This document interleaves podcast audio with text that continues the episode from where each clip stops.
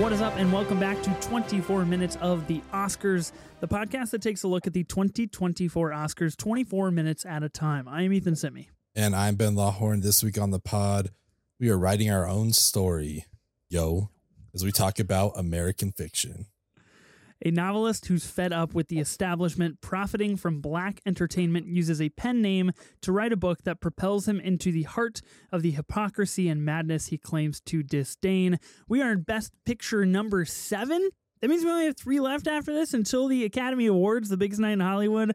Something that we've been looking forward to for many, many, uh, too many months, to be honest. Um, and I can't believe we're here. Of course, we have a wonderful guest joining us for this uh, episode and this movie. TJ Zwarych of Agents of Fandom is joining us to talk about American fiction. TJ, welcome to the pod, man. How's it going? Doing very well. Thank you so much for having me on. Very excited to talk about American fiction. It does feel a little like it's it's definitely not lost on me that we are three white dudes talking about a movie that is I'm glad so you brought it up because it was prevent- next on the talking points here. yeah, my my, my apologies. I should shouldn't have gone. Uh, I uh, went a little ahead in the rundown, but I was just on that note. You know, I feel a little underqualified, but at the same time, this is such an incredible movie. I loved it so much. One of my favorite movies of the year, and so couldn't be more thrilled to talk about it. And uh, re- excited to link up with uh, with both of you. It'd be good. Yeah, it'll be good. Of course, like you mentioned, the irony is not lost on any of us. I don't think uh, talking about American fiction um, and where we stand in that conversation. Um, but you know, we we recognize that we're just gonna we're we're just gonna tackle it like we tackle any other movie here uh, on the pod.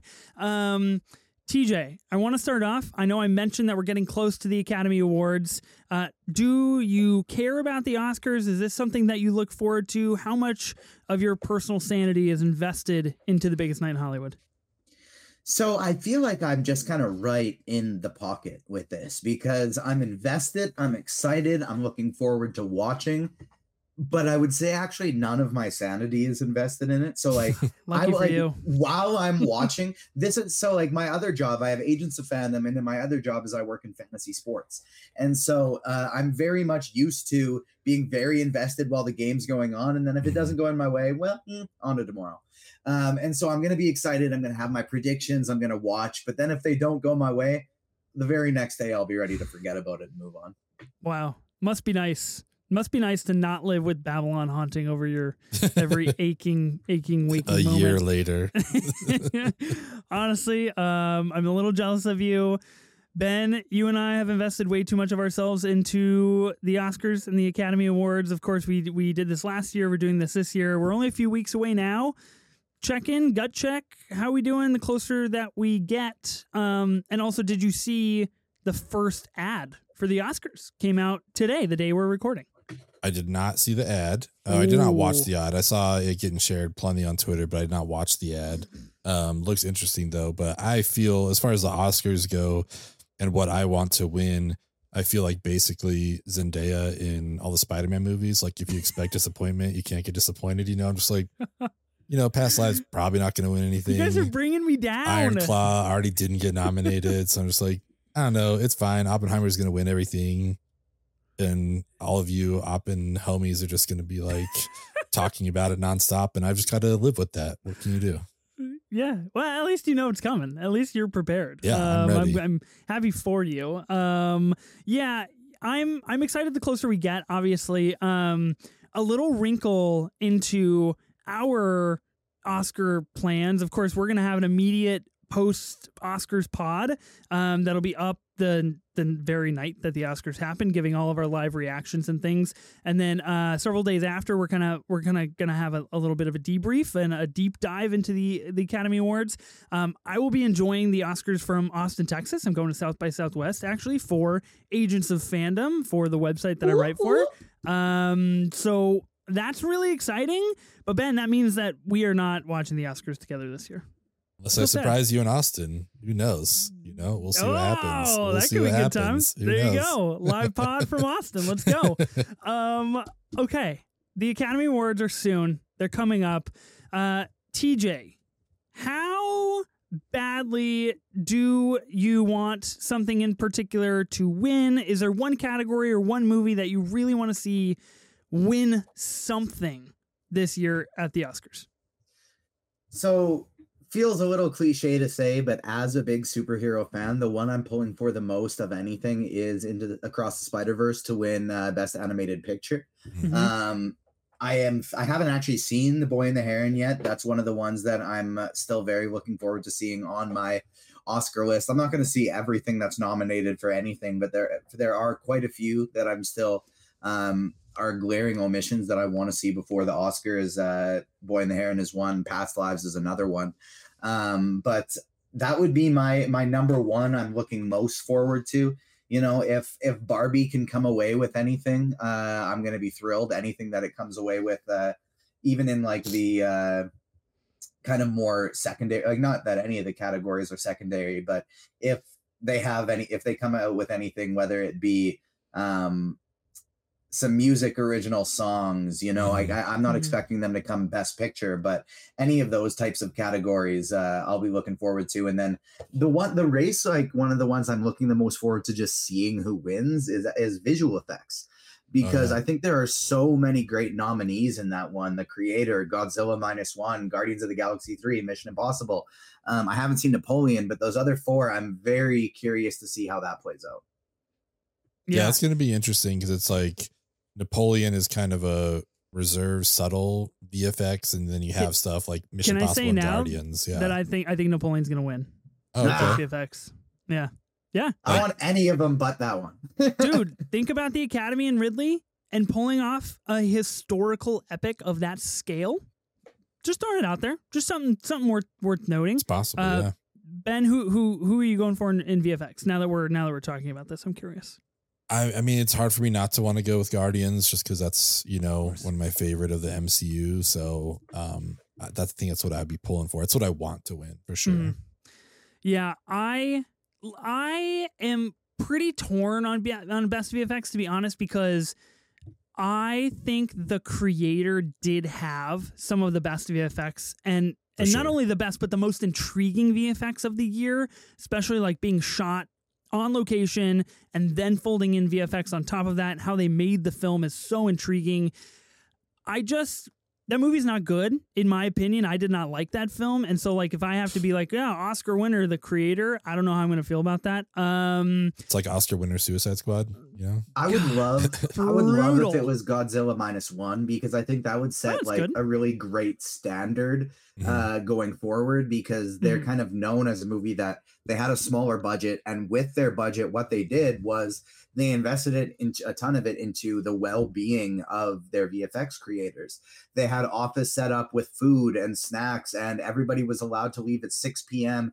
or whatever it was. And if you wanted to stay later, you could. And it was a welcoming environment with all the things you could need, but you never had to. And um, I think it would set kind of a really good standard of how VFX artists could be treated going forward. If it say, "Hey, look, we won an art, uh, we won an Oscar doing it the right way without actually spending that much money. Yeah. Do it this way." Especially Mhm. after everything we've heard in the industry with the VFX artists, that'd be that'd be huge for them to win.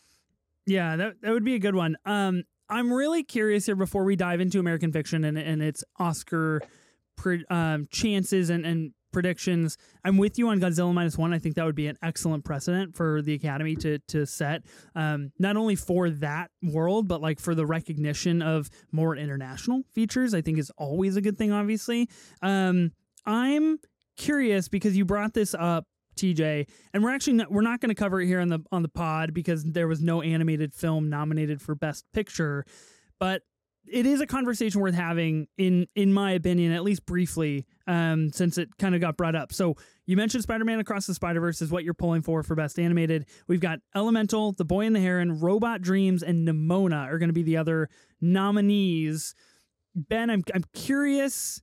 Do you have someone you want to win Best Animated? Do you think something's going to win Best Animated? Where are you in this category?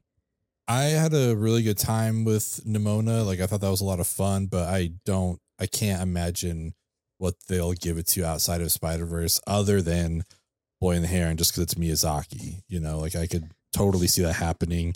I haven't seen that either, so I can't com- like comment on how well it's done. But you haven't, haven't seen, seen other. Boy in the Heron either?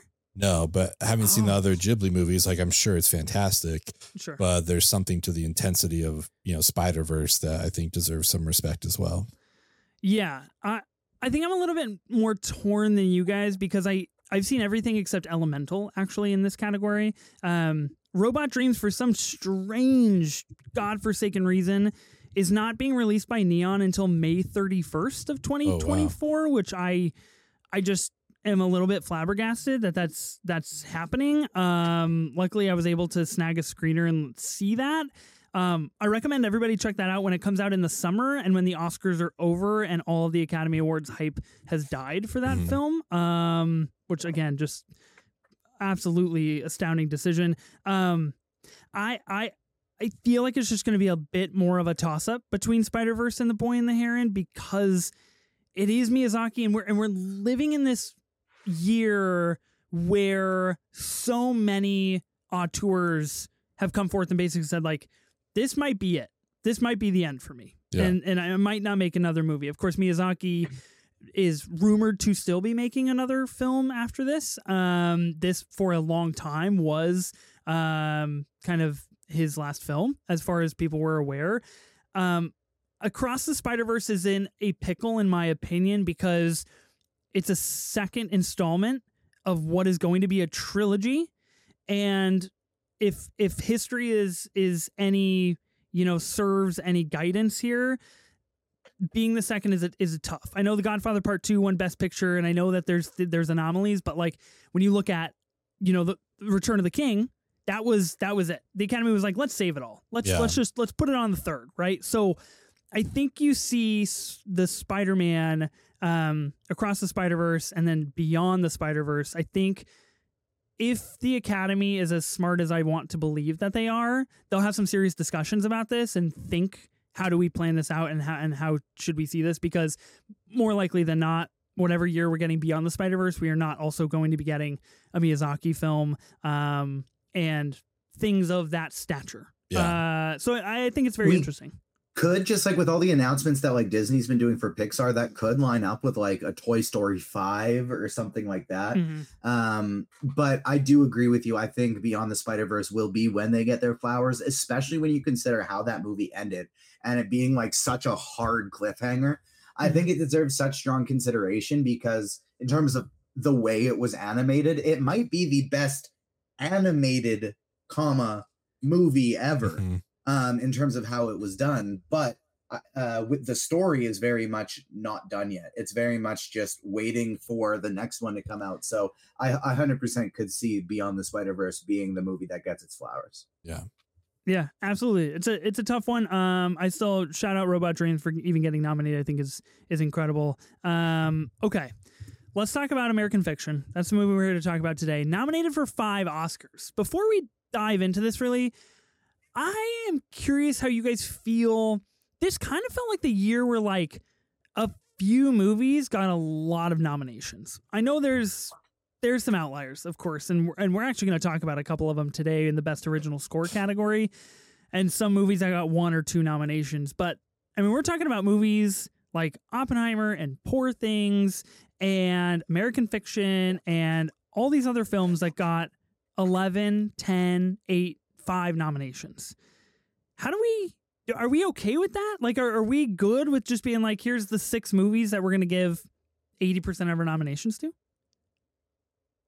I mean, I feel like some of these movies that got it deserve it. You know, I mean, we Mhm. we talked about that as as we were predicting before they made the announcements, but with Barbie, Killers, Oppenheimer, it's just like, Yeah. yeah, the production design's great, the sound's great, the writing's great. Like they just have so much going for them. So it's I guess you can't really call them all monopolies, but there are a lot of juggernauts or whatever this year, so to Yeah. speak. So um and you know, one that kind of sits above the rest of them. So yeah, it it's it's interesting. I do think that's where, you know, possibly some new categories help introduce some other movies and we'll see if that happens down the road. Um, yeah. but the way it's, you know, laid out right now, it's just it, that that'll happen sometimes. Um, TJ, any any thoughts? Yeah, I, the additional categories thing in the future was the same point I was going to make as to way to uh, solve that a little bit. And I don't have any good specific examples off the top of my head, but it'd be great to see more often if even there was one movie that was nowhere near a complete masterpiece enough to get nominated for Best Picture, but they did one thing really, really well. It'd be cool to see more often those squeak in there than I think they currently do.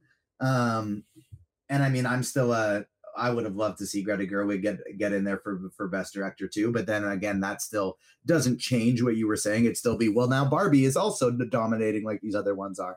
Um, and so uh, nothing. I would like to maybe see some more inclusion across the board, but I don't think I necessarily have the right uh, tools to fix it. Yeah, I don't know if the Academy has the right tools to fix it either. Um, and I don't know if that speaks more to the Academy or more to the year in cinema that we had, which I think are both interesting, like juxtapositions of of one another, because the Academy can never really do right. It seems like if they're they're kind of like, um, unfortunately, you know, just kind of like beholden to either a wonderful year in cinema and they give all the nominees certain things, or um, they just choose to go all in on certain things regardless. Um, you guys mentioned a new category. This is not something that we've talked about on the pod yet because news just came out, I think, last week about this. And this is the first time we're recording since this news came out. But beginning in 2026, the Academy Awards will include a new award and category of nominees for Best Casting. We should dissect this for just a brief moment because this is a big deal. Um, it's the first new category in quite some time. I think people have been calling for a new category for a very, very long time now. Uh, it is it is not best stunts, which I think we're all kind of on the same page about. Like, let's let's do best stunts. Maybe this is the gateway to get us there. Yeah. Um, but but regardless, best casting. I'm curious what made them come to this decision because it feels like Oppenheimer and Barbie put pressure on on people to be like, yo, we got to recognize some of these casting directors because they're fucking pulling it together for some of these movies, right? Yeah, without a doubt. I mean, some of these films were fantastic this year, and uh, it'd be really interesting to see what five would be nominated for this year. But I That's a great question. Run it right now. What five would it. get nominated right now? Well, it's it's Oppenheimer and Barbie for sure. Yeah, without a doubt. What are the other three for casting though? I think that's very. I think it's interesting because we have no metrics. We don't know how this is going to be Mhm. nominated or anything. Yeah, I, Some I, Across- Killers of across the some Spider-Verse? Killers of the Flower Moon stuff, maybe with Lily Killers of the Flower Moon? Gladstone.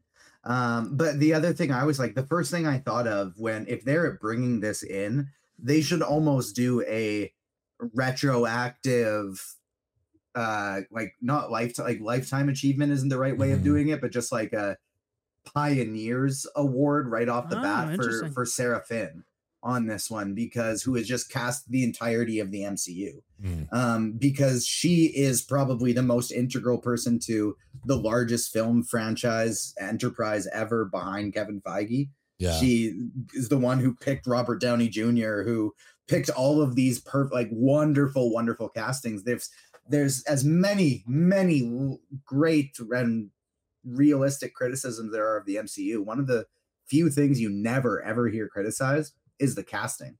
yeah, Um, and so that I, I I would love to see her get some kind of some kind of recognition because it's almost hard to get in there now because so many people are like aren't aren't new at this point. Mhm. hmm I think if you go five this year, I think you go Oppie, Barbie. I think Across the Spider Verse could be a very interesting pick in this in this category for sure, uh, with the voice cast that it does have. Um, Asteroid City, I think, also gets in there this year. Um, and then that fifth spot is feels like kind of a toss up. Probably Killers of the Flower Moon, just because of how how layered and and nuanced the cast is. But I don't know. I don't think I don't think Across the Spider Verse gets in there. I think that's where Iron Claw gets its its nomination. Hmm, interesting. Well, that's what I was going to ask because I I agree with that too. But like a lot of the stuff, while th- it is all great casting, that was also like the most casting. You know, that was like twenty roles in all those movies, whereas Iron Claw feels like it's Mm. like six roles.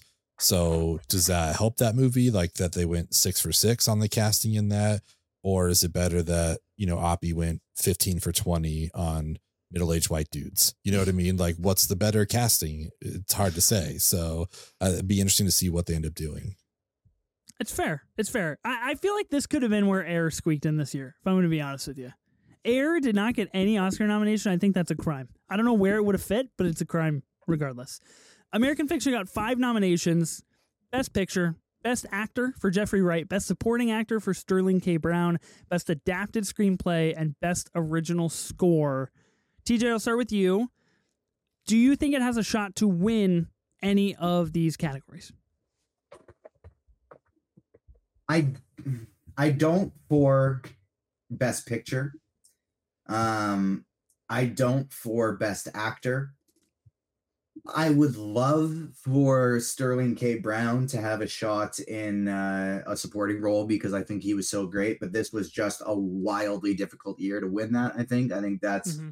Pretty much like a shoe in for Robert Downey Jr. at this point. Mhm. Um, having said, but like best adapted screenplay would be great, or would be great if there weren't so many others that fit that category as well. If they would have categorized that one differently, obviously Barbie was shooting for a best original, and if Oppenheimer wasn't in that one this year, but it's fitting all the same things that Oppenheimer are gonna, is almost like a shoe in to win.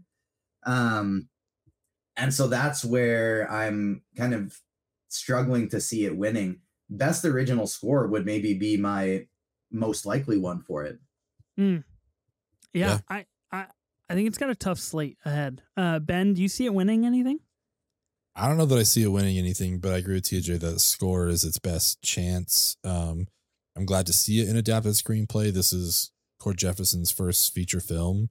Uh, Mhm. He's written on shows that I'm familiar with, you know, Master of None, Good Place. He won the Emmy for Watchmen for writing on Watchmen, which is pretty. That was a fantastic TV show. Um, but yeah, being his first feature film, it's a you know what an honor to get nominated for an Oscar right off the bat.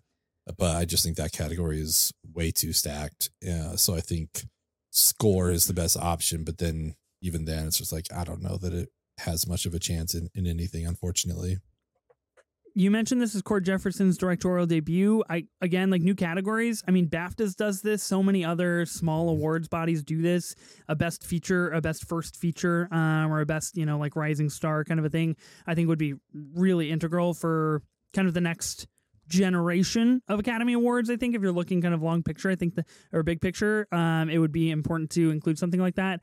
Um, yeah, look, it it's not going to win anything. I I hate to break it to to you guys and to anybody that thinks it might win something, but it's it's I don't think it's going to. I I we're gonna get into this later with the best original score, but I I find it really interesting that it even got nominated for this because I'm not saying the score is not good. The score is good, but like. Is it an Oscar worthy score? I don't know. I don't know. We'll put a pin in that uh, and we'll circle back, but I just don't. I don't really know how it got into that category, and I don't know how half of the things that are in that category got into that category. Um, but yeah, it's it's it's just gonna get bodied in every other category that it's in. Um, and unfortunately, that's by Oppenheimer. Like, so I mean, you talk about juggernauts. That's it. That's, uh, I mean, Oppenheimer market correct in American fiction was a swift blow and just Mhm. said, you know what, not not this year. That's that's how I think things are going to shake out. So I don't really think it has a shot to win anything per se. Um, I I do think it's wonderful that Jeffrey Wright is getting nominated for for a Best Actor um, award. He is, you know, it was kind of a big year for guys that like have always been around but have never been the leads. Of course, Mhm. Cillian Murphy being a huge member of that club, Jeffrey Wright leading that as well, and so like to see both of them get nominations, I think is a really important thing. Um, are you guys ready to talk about talk about the movie? Talk about American Fiction? Yeah, let's do it. Let's do it. Okay, obviously full spoilers ahead for American Fiction. Um, if you haven't seen it yet, um, we're we're gonna spoil it. Um, okay, so this movie, and of course, the Academy loves a movie about either movies or people writing books and movies, and this falls directly into that category. Unless it's Um, May December. Yeah, unless it's May December, which I think is a little too complex and damning for their own good. Um, and I think you know, I think mission achieved there for Todd Haynes and crew. But yeah, R.I.P. May December. God, talking about movies that should have been nominated for lots of things. um, okay, first thing I have on the list here is uh, Monk, who's played by Jeffrey Wright, is forced to uh, take a break from work, um, and then immediately after getting this news, he goes to a book reading of this exceptionally famous author in this world, uh, Sintara Golden, and her book reading. Um, I thought this was a really funny introduction to basically be like just a down on your luck kind of guy. That's just like things are just not panning out for our boy Monk uh, here, and he has to leave his job and then listen to other people um, basically read their books that contain zero substance, um, and which is something he's he's you know suggestively been fighting for for his whole life. Uh, a pretty solid intro to the movie. I thought it was a great intro, uh, especially just from that classroom scene where the students like, "Hey, a little offensive that the N word's on the board. I don't want to stare at it the whole time." And he's just like, you know, all due respect, I got over it. I think you should get over it Yeah. too. You know, like it was a great way to get to know our character and just how little bullshit he's willing to put up with. Um, I thought that was fantastic. And then yeah, Issa Rae's performance reading the book, and then you just Mhm. see it all in Jeffrey Wright's face, like, oh my god, this is this is what people want. Like it's uh it's really interesting. He he gives a wonderful performance and we just get to know him right away, which I think is fantastic.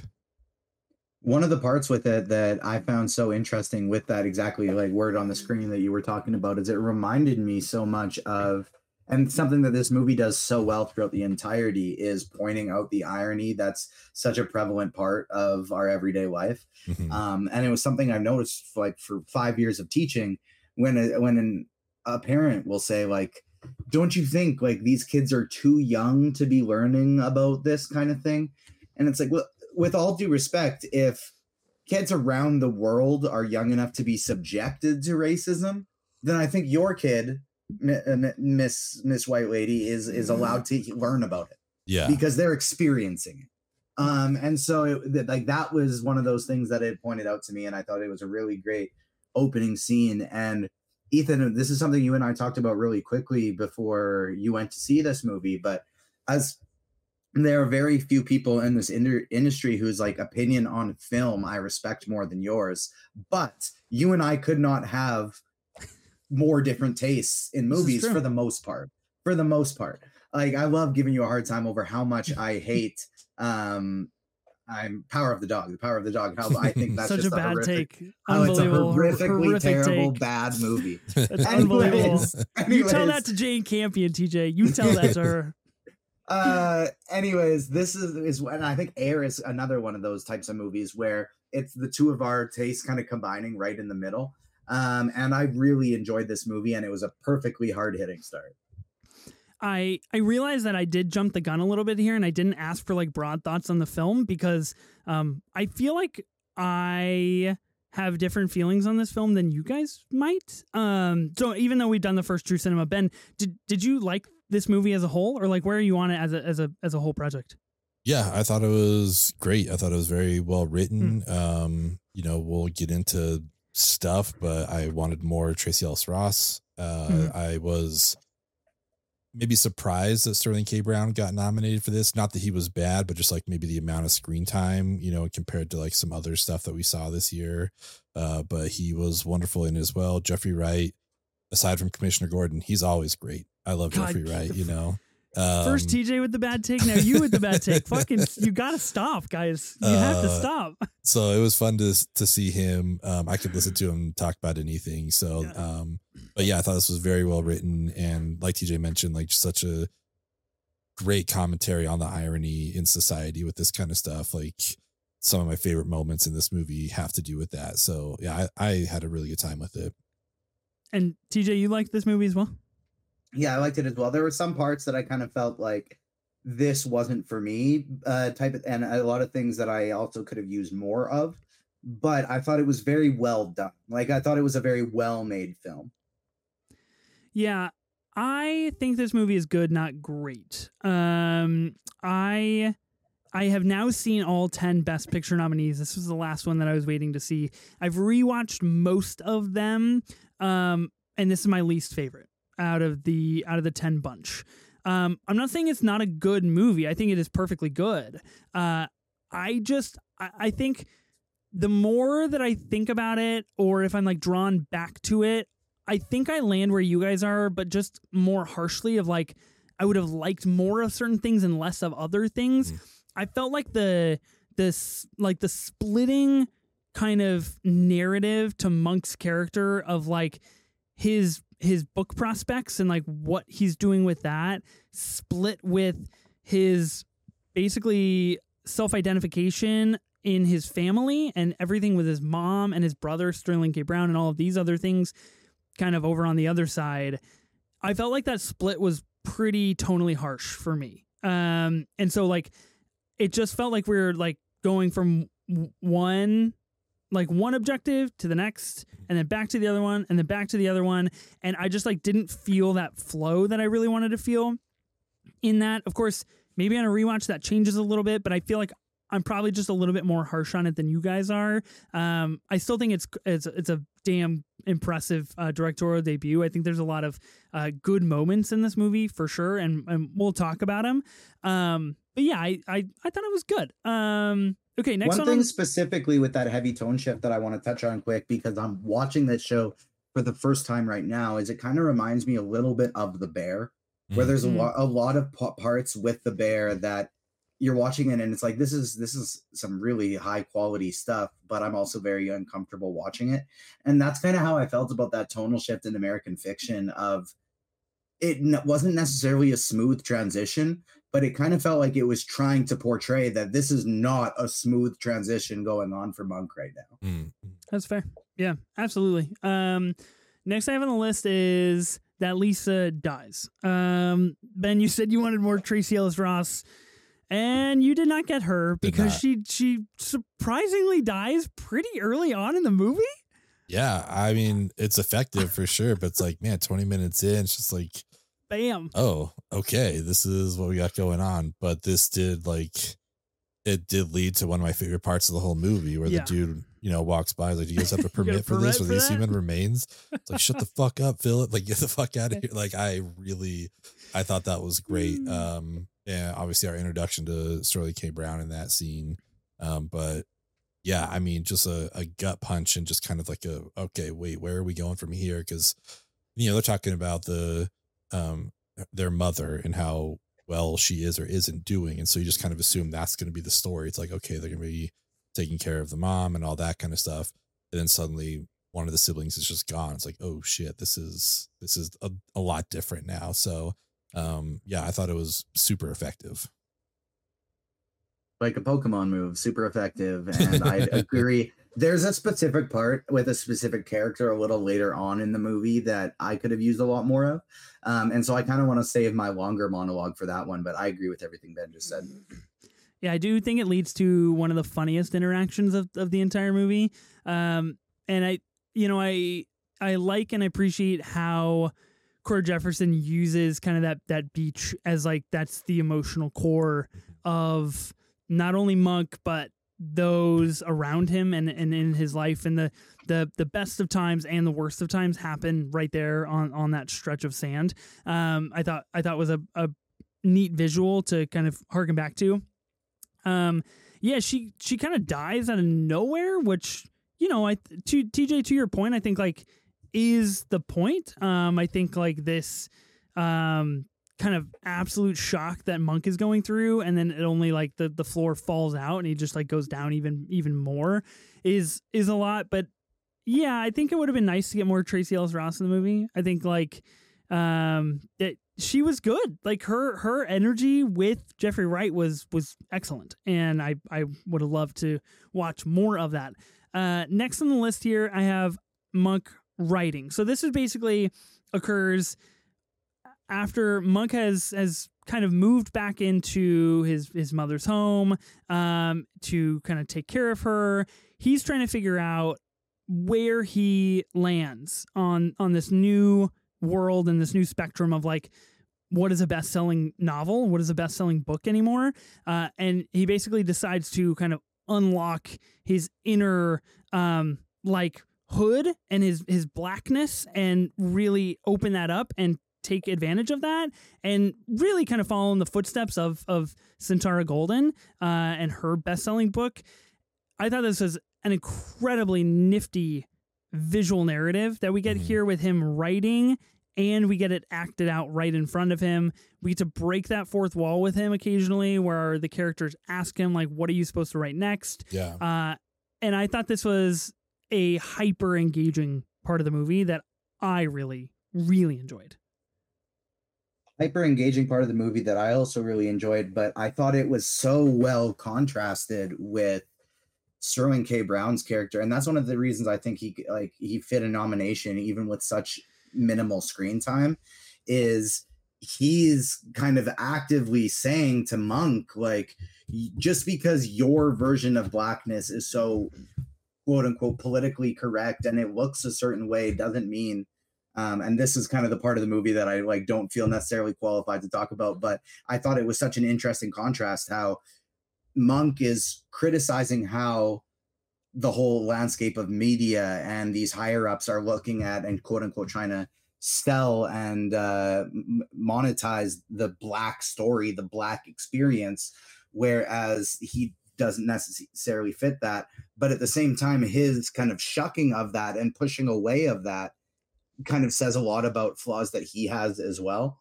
Um, and so I thought the contrast was incredible, and the way they portrayed like that fourth wall breaking um, writing experience was really cool too. yeah, the wonderful scene. Keith David, I'm always here for him. He was fantastic. The other actor was fantastic as well. I don't know who he is, but Keith David was wonderful. Uh, as someone who like taken screenwriting classes and stuff, like it was interesting to see that because there are moments where you just like have to tap into the character. It's like, what would this person say in this situation? Like you got to kind of step into those shoes. So it was just so interesting to see it like portrayed on screen that way where it's just a character saying like, all right, what, do- what do you want me to say? Like, what, what's my line here kind of thing. So, um, yeah, I thought this was so well done. I think it's a really fascinating um kind of like a homage and like recognition and and I guess like parallel to um like the blaxploitation movement of the of the 70s and like where that falls in culture now and how we're kind of coming back to um maybe not something as um ordained as that but but definitely like a micro genre that uh feels that it's needed uh in in this kind of way.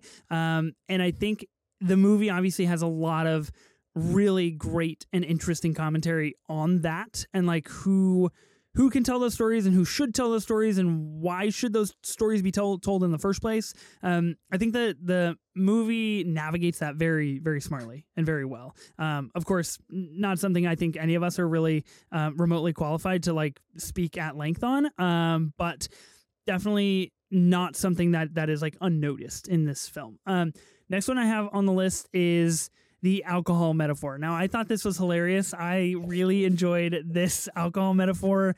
And basically, Monk's like publicist um, is able to sell the book for 750 grand, which, like, shout out Monk for getting his bag. Yeah. Good for him. Um, and basically identifies it as like one brand has like three different levels of liquor, right? You have like a certain you have like um certain standards and they all cost different things and they all offer different things to different people.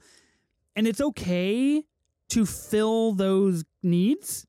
And just because you fill one doesn't mean you can't fill another, which I thought was a really again smart but like fascinating metaphor not only for monk and like the things that this movie pertains to but also like in the creative field like in general right and like and figuring out how to navigate that and and what to create and not create and produce and not produce and things like that um i think is really interesting um and i you know i as a as a man who generally goes with the bottom shelf liquor i i appreciate the people who fill that void because I need it and I don't have a lot of money. So there's that.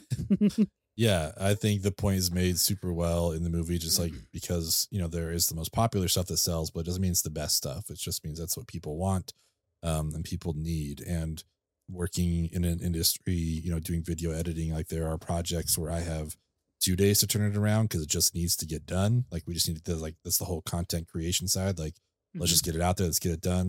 And then we have projects where we have like a month and a half to work on it because it's got to be perfect. Um, and you just you give each of those things different kind of attention. And I think the alcohol analogy worked wonderfully. I couldn't agree more. And just keeping it in that same lens, it it does apply to the stuff that we do, like with Agents of Fandom. I know there's there's one specific article I wrote that I was really proud of it, and just kind of the different comparisons and contrasts I was making. And it was a character study on how Wanda Maximoff and An- Anakin Skywalker have so many similarities. Um, and and in terms of them being, you know, the chosen one in their own vein and succumbing to darkness um, and temptation with all of these different things. You know, like 50 people wrote that, read that. Like 50 people read that article. I spent like hours and hours and hours like with with this, and like almost nobody read it. Um, but the people who did, like I had a few people reach out to me and be like, "This was really cool." Um, and to me, that was like one of my like you know higher end things. That's not going to be for everybody, but the, the the people who enjoy it are the people who enjoy it. I still got to do my top five movies on Netflix this year, top five Marvel characters, top five this and this, things that Google likes, the things that everybody's searching, the things that are right there on the shelf that we got to be putting out in bulk because that's what sells. Um, so it kind of like you can use that metaphor in so many different ways, and it, it was very eloquently put. shout out John Ortiz for just being honestly pretty stellar as uh, as Jeffrey Wright's.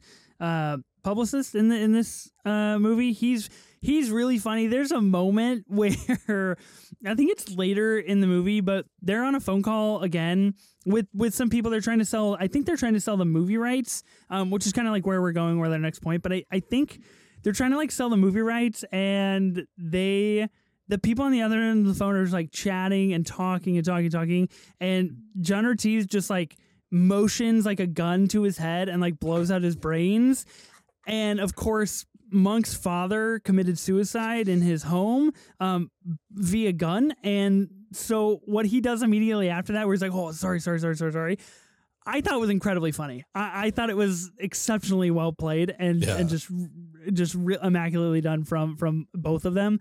Um, the next one on the list here is selling the book rights to then become a movie. He sells these rights to uh, Wiley, who is played by Adam Brody, which I thought was a great cast in, in this movie Oh, so good. um, for four million dollars and calls it an Oscar Beatty issue movie, which again, like I think the meta nature of American fiction generally works for this movie. I think there are some aspects of, of it that don't work for me. This is definitely one of the ones that does work because uh I think it can just be elevated to a much deeper conversation about like exactly what American fiction is trying to touch on with the Academy and with Best Picture and with Oscar Beatty issue movies. Um, I think is a really, really interesting conversation that it brings to the forefront. And you know, money's money's an enticing driver in these situations. Um, and you know, he ends up selling selling the movie four mil. Congratulations again. Get your bag, my guy.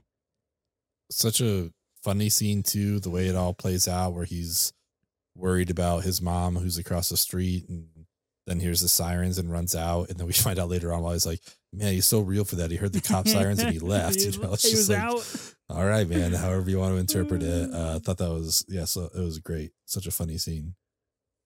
It was a really enjoyable scene and adam brody is probably one of my favorite underrated actors you know like he doesn't pop up with that that often but when he does it's a lot of fun so i i enjoyed that quite a bit as well this is also the scene, and I wanted to ask you guys where we hear about um, Adam Brody's character Wiley. He's making a movie called Plantation Annihilation. Now, from what I could gather about this film, what he says is that Ryan Reynolds is going to get decapitated with an afro pick in the opening scene. Would you go see Plantation Annihilation opening weekend? not if it was made by adam brody's character if this was like a, Yeah. if this was like a jordan peele movie i'd be much more interested in looking at it as opposed to a a, a wiley movie It, that this was a moment though where I enjoyed the meta ness of it all because I Yeah. believe Ryan Reynolds and Blake Lively got married on the plantation and Mhm. like made an apology about it later on and stuff like that. So it was kind of funny that they called him out in this way and be like, "Oh yeah, we're going to kill him right away in the opening scene." It's like, but then he's he also has to throw in like he's a friend, you know, like he's got to like throw that in there. But uh, yeah, I'm with TJ. If this is a Jordan Peele movie, sign me up. If this is a Adam Brody movie, I don't know. I think any situation in which I can see society slash films uh, properly emulate the fact that Ryan Reynolds shouldn't be in anything really uh, is a good thing. And if he's dying right off the bat, I think that's a pro. So. Um, yeah, I'm with you guys. I'd probably be there opening weekend. Um, and you know what? The opening scene probably would be the best part of the movie, and then the rest maybe not so much. Um, How dare you besmirch a Canadian icon like that after we just got the wonderful Deadpool and Wolverine trailer? I know. Look, I liked that trailer. I'm so cold on the MCU, but I liked that trailer.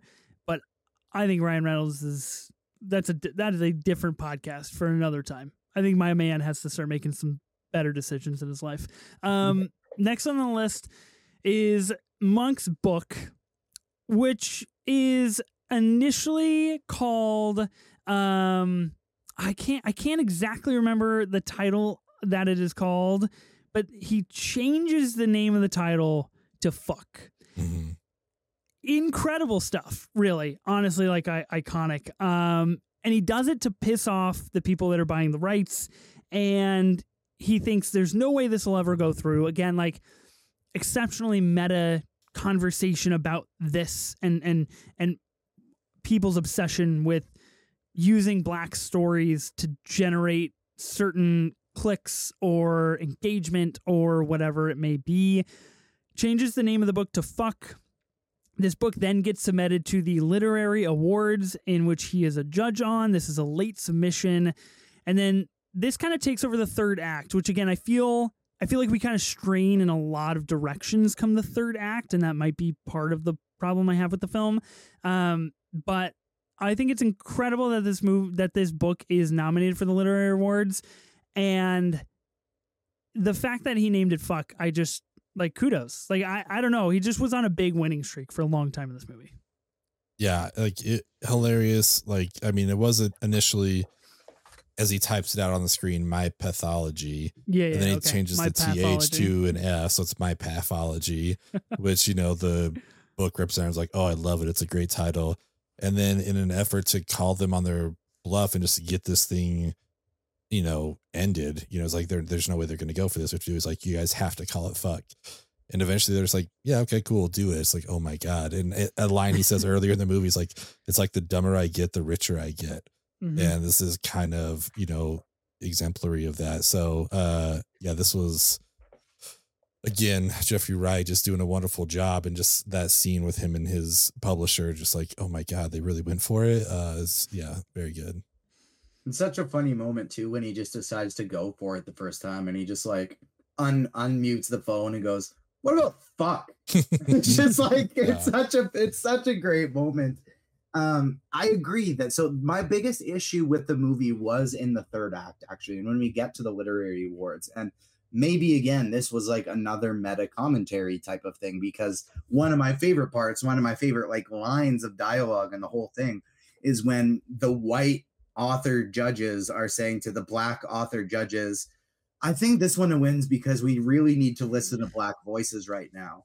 As the two black voices in the room are, are adamantly saying, no, this one does not deserve to win. Mhm. Um, and that to me was just like it summed up the irony of the whole movie of society so so perfectly of perf- of performative uh what's the word i'm looking for um just being performative Yeah. in general of doing things not for the betterment of society but so people see you're trying to uh, uh make society better and so i thought that part was really interesting but I didn't need so much of those annoying judges just going back and forth about shit. And I didn't need so much emphasis on that. I could have used Issa Rae, and this is what I was talking about earlier. I could have used Issa Rae and Jeffrey Wright, have their two characters just discussing critical race theory and getting into the nitty gritty for 45 minutes instead of two. Mhm. I needed that scene with them at the having lunch together at the table to last way longer and to have more of a resolution because I just feel like it wasn't tied up at all. And while the movie itself was not tied up in many ways and it was left up to interpretation in many ways, that to me was, and maybe this was just me as a white guy not knowing as much about certain topics as I should. So it actually felt very interesting to just have those educational conversations with these two very intelligent people who are on two total different perspectives. But that's to me what I found so interesting is you have two people who are clearly intelligent in their own fields, clearly know what they're doing, but have such polar opposite perspectives. Let's I want to see them hash it out more. Mhm. Whether they come to a middle ground or it turns into a fiery argument, I don't know which way it's going to go. But they both have such compelling points that I don't know which one is right. I don't know which one is more right. And I want to just see them bounce off each other more.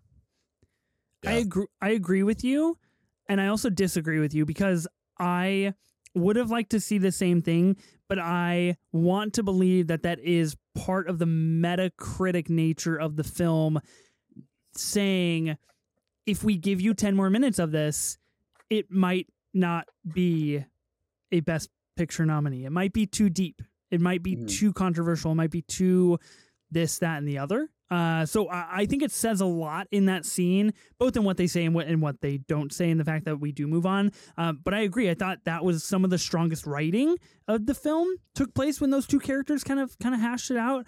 Um, when um when they're selling the the movie rights, I just wanted to pull up this this little fact for you guys. Um, Michael Cyril Creighton, I believe is how you say his name, uh, plays Joe uh, Bosco or John Bosco in this in this movie. He's the guy on the other end of the phone that basically says like, "Hey, we're looking to have it out by Juneteenth." Mhm, mhm. Um, this character also plays someone in a wonderful flick named Spotlight. Not sure if you've heard of it, but I think that they knew, and they knew the whole time, Ben. And it you happened. know that I'm going to leave right now? and it happened, and it could have been you, and it could have been me, it could have been anybody, but they knew, and they let it happen. I can't anyway, believe you I- found a way to make that. I thought that was worth noting uh, because you know pretty important that we make connections back to our our essentially our, our book of Genesis for for um, journalism films. um, okay, I got two more points here. Lorraine and Maynard's wedding on the beach. I thought this was really cute, albeit maybe a little bit um not out of place, but just like I said, like a tonally defunct like version of what we're trying to deal with. I didn't necessarily like the wedding as much as I liked the conversation between Monk and his brother, played by Yeah. Sterling K. Brown. I thought that was important. Um, and the rest maybe felt, I don't know, just just fine. Yeah, I, I thought it was a powerful scene uh, in the sense like you know we walk in, monks with his mom, and there's just two guys there in their bathing suits. It's like okay, what's going on? And then all that connection happens of like oh Sterling K Brown's like oh shit, Mhm. I forgot this is happening right now. I can't. I gotta go. Or monk's telling him that he has to go. But then the couple that's actually like getting married is like no, like stay. We want you here. And he's like I don't want to be a burden. It's like you can't be a burden. Your family.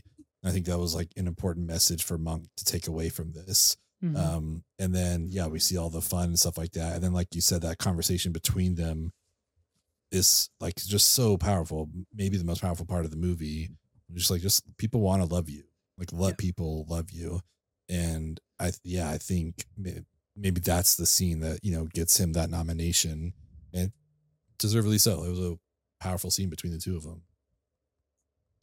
Mhm. Yeah, I couldn't agree more. It's there's often so many times whether when you're getting in an argument with somebody, and this is a little bit of a different situation, but that's very much how I watch movies is like how can I relate this to an experience that I have had or I understand. And there's so often where you get into it with anytime you get in a heated discussion with someone, you can kind of forget.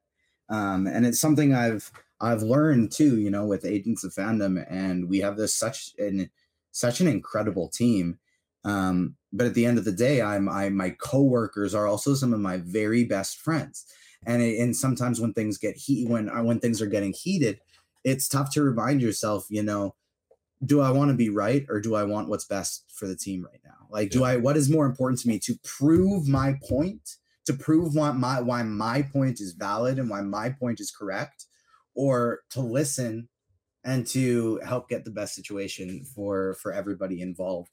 Um, and that to me was something that Monk struggled with a little bit at times. Was it was kind of more important to him to tell everybody like what's what as opposed to just you know with his family just be there just listen just experience um and and take people for what they are and let people take him for what he is I think this is where Sterling K. Brown does get the nomination. I think this is this is like kind of this this amalgamation of, of scenes. Ben, you mentioned, of course, kind of prior to the wedding, and then we get the, the speech at the wedding.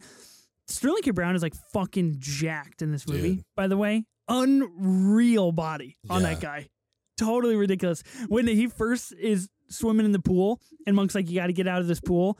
And he gets out or he stands up or whatever. I literally paused the film and I was like, how is this guy so jacked? It's unreal.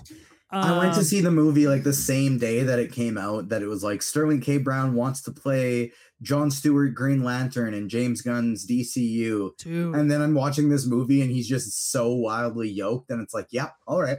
yeah, him could do it. Let Now him do whatever the fuck he wants and put him on my screen. yeah. incredible stuff last one here um i have kind of the the final ending scenes whatever you want to call it where the award is is given out and monk essentially accepts the award for fuck winning the literary award for the best mo- best uh, book of the year and then we smash to black and then we get these few different alternate endings where Monk is like rewriting the finality of the third act with Wiley. And again, some really tongue in cheek, smart meta commentary on again like this this harkening to like a blaxploitation era of um this this is um how he would write it for his audience and then this is how a different person, namely a white person, would write it for their audience, uh, and different types of how we would say that play out. And then we kind of get this final scene that we see play out, which is a big shootout. Um, and Jeffrey Wright gets shot and like he he dies. Um, the death of Monk. I, you know, I, however you want to analyze the, the the final moments here and what that means for maybe where we're at in the world with movies and books and content and whatever it may be. Um, I think it has a lot to say, but I don't know. I thought it. I thought it was inventive, but I also, I thought it was a tad like grating at the end to like try to get through like three different alternate endings. Um, I don't know. Yeah, uh, I I think it, again that just led to the meta nature of it all, where it's like, give us the ending that's going to be the most exciting, whatever. Um, whether or not they they worked, I just have to say, like he is just one of the coolest nicknames. Like to be called Monk because your first name's Thelonious is pretty Sick rad. Like fuck, yeah. that's a pretty fucking cool nickname to have for your entire life. Like just Monk, like uh, it's so rad. But yeah, uh, the the meta commentary on it, I thought was it was it was interesting for sure. Then them driving away off the lot and things like that. It's like, yeah, I guess this is kind of just how the industry works, for better or worse. I uh, everything you guys said, but I think there was one other thing I felt added on on top of that with the sort of final ending chosen was to me it wasn't just you know the death of Monk it's the most exciting, but it was also kind of metaphorically the death of Monk's ego. This was finally the place where it wasn't important. The most important thing to Monk wasn't to prove his point and to be right. Mm. It was just to do what's best for him and his family, and it didn't really matter how it, it how it came across in the end as long as he was getting what he needed to get out of it. Um and so that was kind of the other uh, thing I, I had it in there uh, in there and how it concluded but i i'm with you ethan. It kind of pressed on a little long.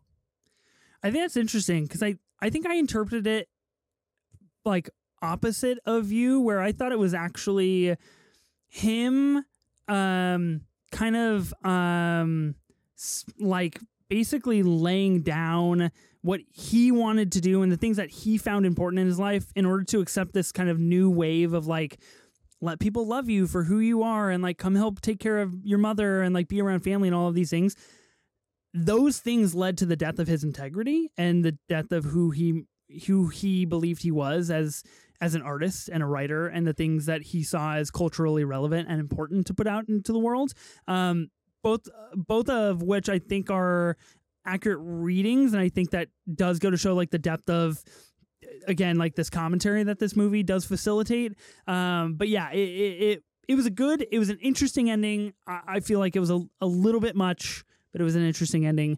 Um, for me, my true cinema moment is when he's first writing his book, and we kind of do get that live action play with with Keith David there, and I thought that was the most well rounded aspect of the film. Yeah, mine is one TJ talked about already. I just I love the line delivery of like it's really important that we listen to black voices right now as they just completely ignore the two black voices in the room. Like it's like that's actually really funny. Um, but I also just I do love that beach scene when they're spreading her ashes. Like That's that pretty dude is good. so funny. It's it's great. Yeah, the just like Ben Benny mentioned there, the um the that scene with the listen to black voices, but then also for me the um sort of showdown I like to call it between Issa Rae character Issa Rae's character and Jeffrey Wright's monk. That was probably my favorite moment of the movie. Yeah, I think there's a lot of good moments. I unfortunately don't think it surmounts to like a whole great project. Um, but I think it is uh it is deserving of a best picture nomination. I do think it rounds out quite a good 10 for this year, honestly. Um even even if it is my least uh liked one out of the whole bunch. Um now we're going to talk about a category here with this movie that I think is interesting and not one that I thought we'd be tying to this film. Of course, every episode here we talk about a different Oscars category um, and use our Best Picture nominations kind of a bridge to talking about this. This week we're going to talk about the Best Original Score race. Of course, we've got American Fiction uh, by Laura Karpman. We've got Oppenheimer from Ludwig Göransson, Killers of the Flower Moon from Robbie Robertson, Poor Things from Jerskin Fendrix, and Indiana Jones and the Dial of Destiny. TJ, I think it's interesting that you're on for this one because, uh, of course, Indiana Jones is more of an IP base, which I think is kind of like more your bag. Where where are you at on Dial of Destiny, and more importantly, where are you at on it getting nominated for original score? Because I've got some thoughts, but I want to let you take Mike for a sec. I don't think this is Indiana Jones and the Dial of Destiny. Um, like so, I gotta be careful how, how I word this next one because I have lots of Swifties on the Agents of Fandom team, and I don't want to get any anybody mad at me. But I think Taylor Swift is such a big mega figure now. Like she's obviously the most uh, famous person in the entire world, and so because she had an album come out she won the Grammy for Best Album of the Year because she's that big of a deal right now. You know what I mean? That's kind of how I felt about her Grammy win of Album of the Year this year. Not saying she didn't deserve it. Of course she did. That's why she's such a big deal. Um, but it was almost like, a, oh, Taylor Swift came out with an album. Well, we bet we gotta put her for Album of the Year, right? This is not an Indiana Jones and the Dial of Destiny uh, Best Original Score uh, nomination. This is a oh, John Williams came out with a score this year and therefore we have to put him in the category. Yeah. Um, that's what that's what this one was with Indiana Jones and the Dial of Destiny. Um, it does feel weird that it got nominated for something. I'm kind of of the I don't rate it as poorly compared to the other Indiana Jones movies as a lot of Indiana Jones fans do because I didn't grow up watching them. I watched them all as an adult. I didn't have any uh, I didn't have any childhood affiliation to Indiana Jones. So each one is equally ridiculous as the last to me. Time travel, cool. Wow. They've Bad- done Bad they've done a bunch of I and I love all of them. Don't get me wrong. I'm not saying they're like ridiculous in a bad way. I love my ridiculous movies. But I'm saying like time travel is not necessarily any more of a crazy thing than any of the things they've done in the past. Whether it be aliens, whether it be ghosts, regardless. Um and so the movie itself, I definitely don't think it's it's Oscar worthy, but I think John Williams's name is what got that in the Oscar conversation. I'm I'm pro Dial of Destiny. Let it be known. I, I actually think it's quite a good good film uh, into the Indiana Jones uh, franchise, and I do like the time travel element and everything that that means for Indy as a character. Um, ben, this is a, this is a really big moment of truth because now uh, two and a half months ago, I gifted you a, a lovely Christmas gift of all of the Indiana Jones films on Blu-ray He because you because you hadn't seen them, and I was like, here, I want my friend to experience some really good movies, and have you seen them? No, I have not. I have not. Uh, someday, once when we do the Indiana Jones draft, we'll, I'll get around to it. Um, Killing me. I know. I'm sorry, but yeah, even without seeing it, I, it seems kind of obvious this is a John Williams nomination. You know, like than Yeah. the actual film itself. But uh, I mean, some great nominations here. I think you could have slid in Spider Verse in one of these spots Oh, that's a big stub for this one to me. right? Like I think that could work here. And you know, anyone that knows or listens, whatever, Past Lives my favorite movie of the year, but Mhm. I would love to have seen that score in here as well. I thought that was really good. I think uh, I think it's really funny that we keep perpetuating this um, this conversation because I think the boy and the heron absolute snub in this category um, because Joe Hisai- Hisaishi sh- should have been nominated for this for this score uh, for the boy and the heron. I know you guys haven't seen it. Um, it is sublime, truly sublime, and so while I understand the John Williams of everything, it is equal parts infuriating and disappointing because I thought the Academy was like actively trying to take steps away from doing that and from being like, uh, hey, there's somebody we like that we know, uh, aka Annette Bening. Like, Mhm. let's just give him a nom. Um, like maybe that's not always the best thing to do. You know, maybe it's cool to broaden our horizons a little bit. And even if it wasn't the boy in the hair, and if it was past lives, if it was across the Spider Verse, it was something else. Um, I think that would have been better. Um, I'm not saying John Williams here is like not worthy of a nomination, but like zero people walked out of Dial of Destiny and was like, that is one of the best five scores of the year. Nobody said that. And nobody was being coaxed to say that. Nothing was ever going to come of that. So I think it's exceptionally startling that that made it in here. Um, American Fiction, and we kind of touched on this. I don't think it has a, sh- a shot. I, I mean, this is this is Oppies all day and Yeah. twice on Sunday. Like I don't even know if we're having a conversation here. Yeah, I mean, I brought up my pitch for Robbie Robertson uh, with you know winning posthumously for Mhm. Scorsese, but this does feel like it's Ludwig's to win without a doubt. Couldn't Yeah. agree more. It's it's it's in the bag there. The one thing I'll say about American Fiction score is I did feel like it was with very uneven at times sort of choppy intentionally choppy pacing this movie had the score did a very good job of almost spoon like spoon feeding is not the right word but like pointing you in the right direction of how you were supposed to be feeling in these cer- certain scenes as they he- heavily change directions. So it wasn't necessarily a great score in uh in the terms of like wow when they with that needle drop was so incredible you know but it was more of like a, it did a good job of pointing you in the direction of how you were supposed to be taking in and and uh listening to certain scenes um and then yeah i couldn't agree more on the dial of destiny i i'm with you i'm pro dial of destiny I, I I don't think anything in this movie is more ridiculous than anything in past Indiana Joneses, and I love ridiculous movies. I love the Fast and the Furious movies, and so I'm with you. I I'm a Dial of Destiny truther. I'm an apologist for it compared to most people. I think with how it was critically rated, but it shouldn't be in an Oscar conversation. That's a different conversation. It's a good. That's a good take right there, TJ. Hold on to that take. It feels good to hear you have a good take. Um, I, I think, I think the only thing in competition with Oppenheimer would be Killers of the Flower Moon, but I honestly think that would be a huge upset upset in this in this category here. Um, I'd be I'd be shocked if if that happens. Um, considering Killers of the Flower Moon picked up a Best Original Song nomination as well. It to me it feels like the Academy saying like we know look we know Oppenheimer's going to win all of these all of these categories. Let's get out get some more nominations for Killer of the Flower Moon. Put Scorsese back in those double digits and goose egg him again. Hopefully not Lily Gladstone. Fingers crossed. But like you know, um, it just it just feels like we kind of know what's what's coming down the pipeline here. Um, American Fiction score, I thought was I thought was good. I thought it was fine. Um, I you know I I think there's some other things that I would put in this category uh, overall. But um, yeah, any any other thoughts on American Fiction? Any closing thoughts? Anything that you didn't get to share? I mean, we covered how Jack Sterling K. Brown is. That was my big takeaway from the Yeah. second rewatch. Like, God damn, that dude is yoked.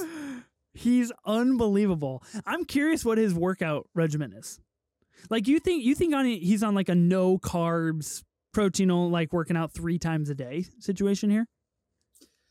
I think there are certain people who just have a little bit more natural ability to look a certain way than others do, but I still also I don't think it's necessarily like it does it could be, but I don't think it has to be like a no carb go full pedal to the metal situation, but I would bet you it's a planned meals Mhm. working out 2 to 3 hours a day type of thing.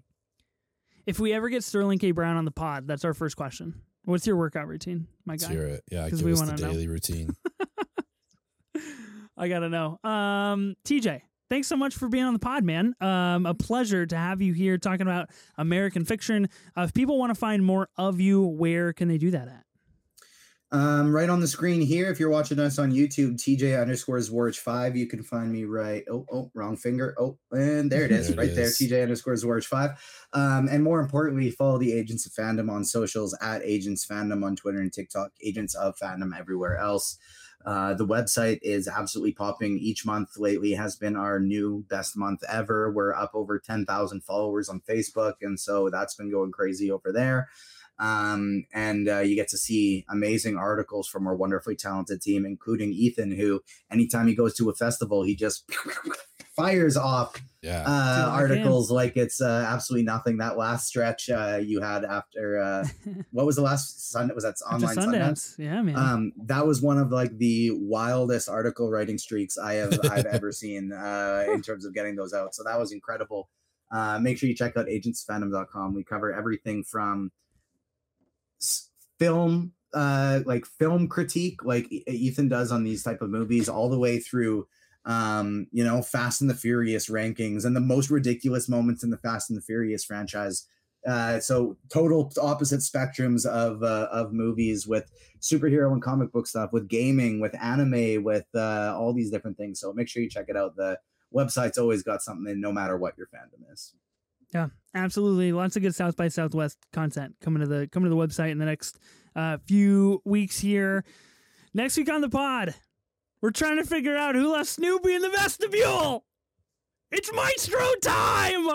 I can't believe it. Woo! We It better be our did it! shortest episode. This better be our shortest episode. I have a feeling Do it you won't see be. how excited I am just announcing that we're talking about Maestro? You're gonna have to live with this for like 80 minutes next week. Oh my I haven't seen it yet, and I know for a fact I'm gonna hate it just because of how Oh. excited Ethan is about it. Like I know so thi- fired this is gonna be the one that will be my least favorite of the best picture nominees, Here, just because of how hyped up Ethan is about it. Here's the thing though is that I've already started forming my defenses because I know this movie has problems and I'm not oblivious to those very glaring issues, but I choose to love the movie regardless. So my arguments, I will have them written down. I will be prepared. I will have closing statements, opening statements. I I will come ready to explain why Maestro is better than everybody says it is because it, it really is. Um, but I don't have to rein it in next week. I'm not going to rein it in anymore. Um, I'm not going to rein it in. It's going to be great. I'm so excited. I can't believe. So I, fucking hyped. oh my god. Okay. uh, well, all of you keep me in your thoughts and prayers, and let us know what awards you think American Fiction will be picking up at the Academy Awards, if any. Um, we'll be winning Best Picture again. Like this is that's a, that's a tough hill to climb on that one with this movie for sure. But let us know what you think on Twitter and Instagram. We're at 24 minutes of A24. You can also find us on YouTube where you can watch us talking about these movies. Thank you everybody for your support. We really appreciate it. I am Ben Lawhorn. And I'm Ethan Simi. Motherfucker.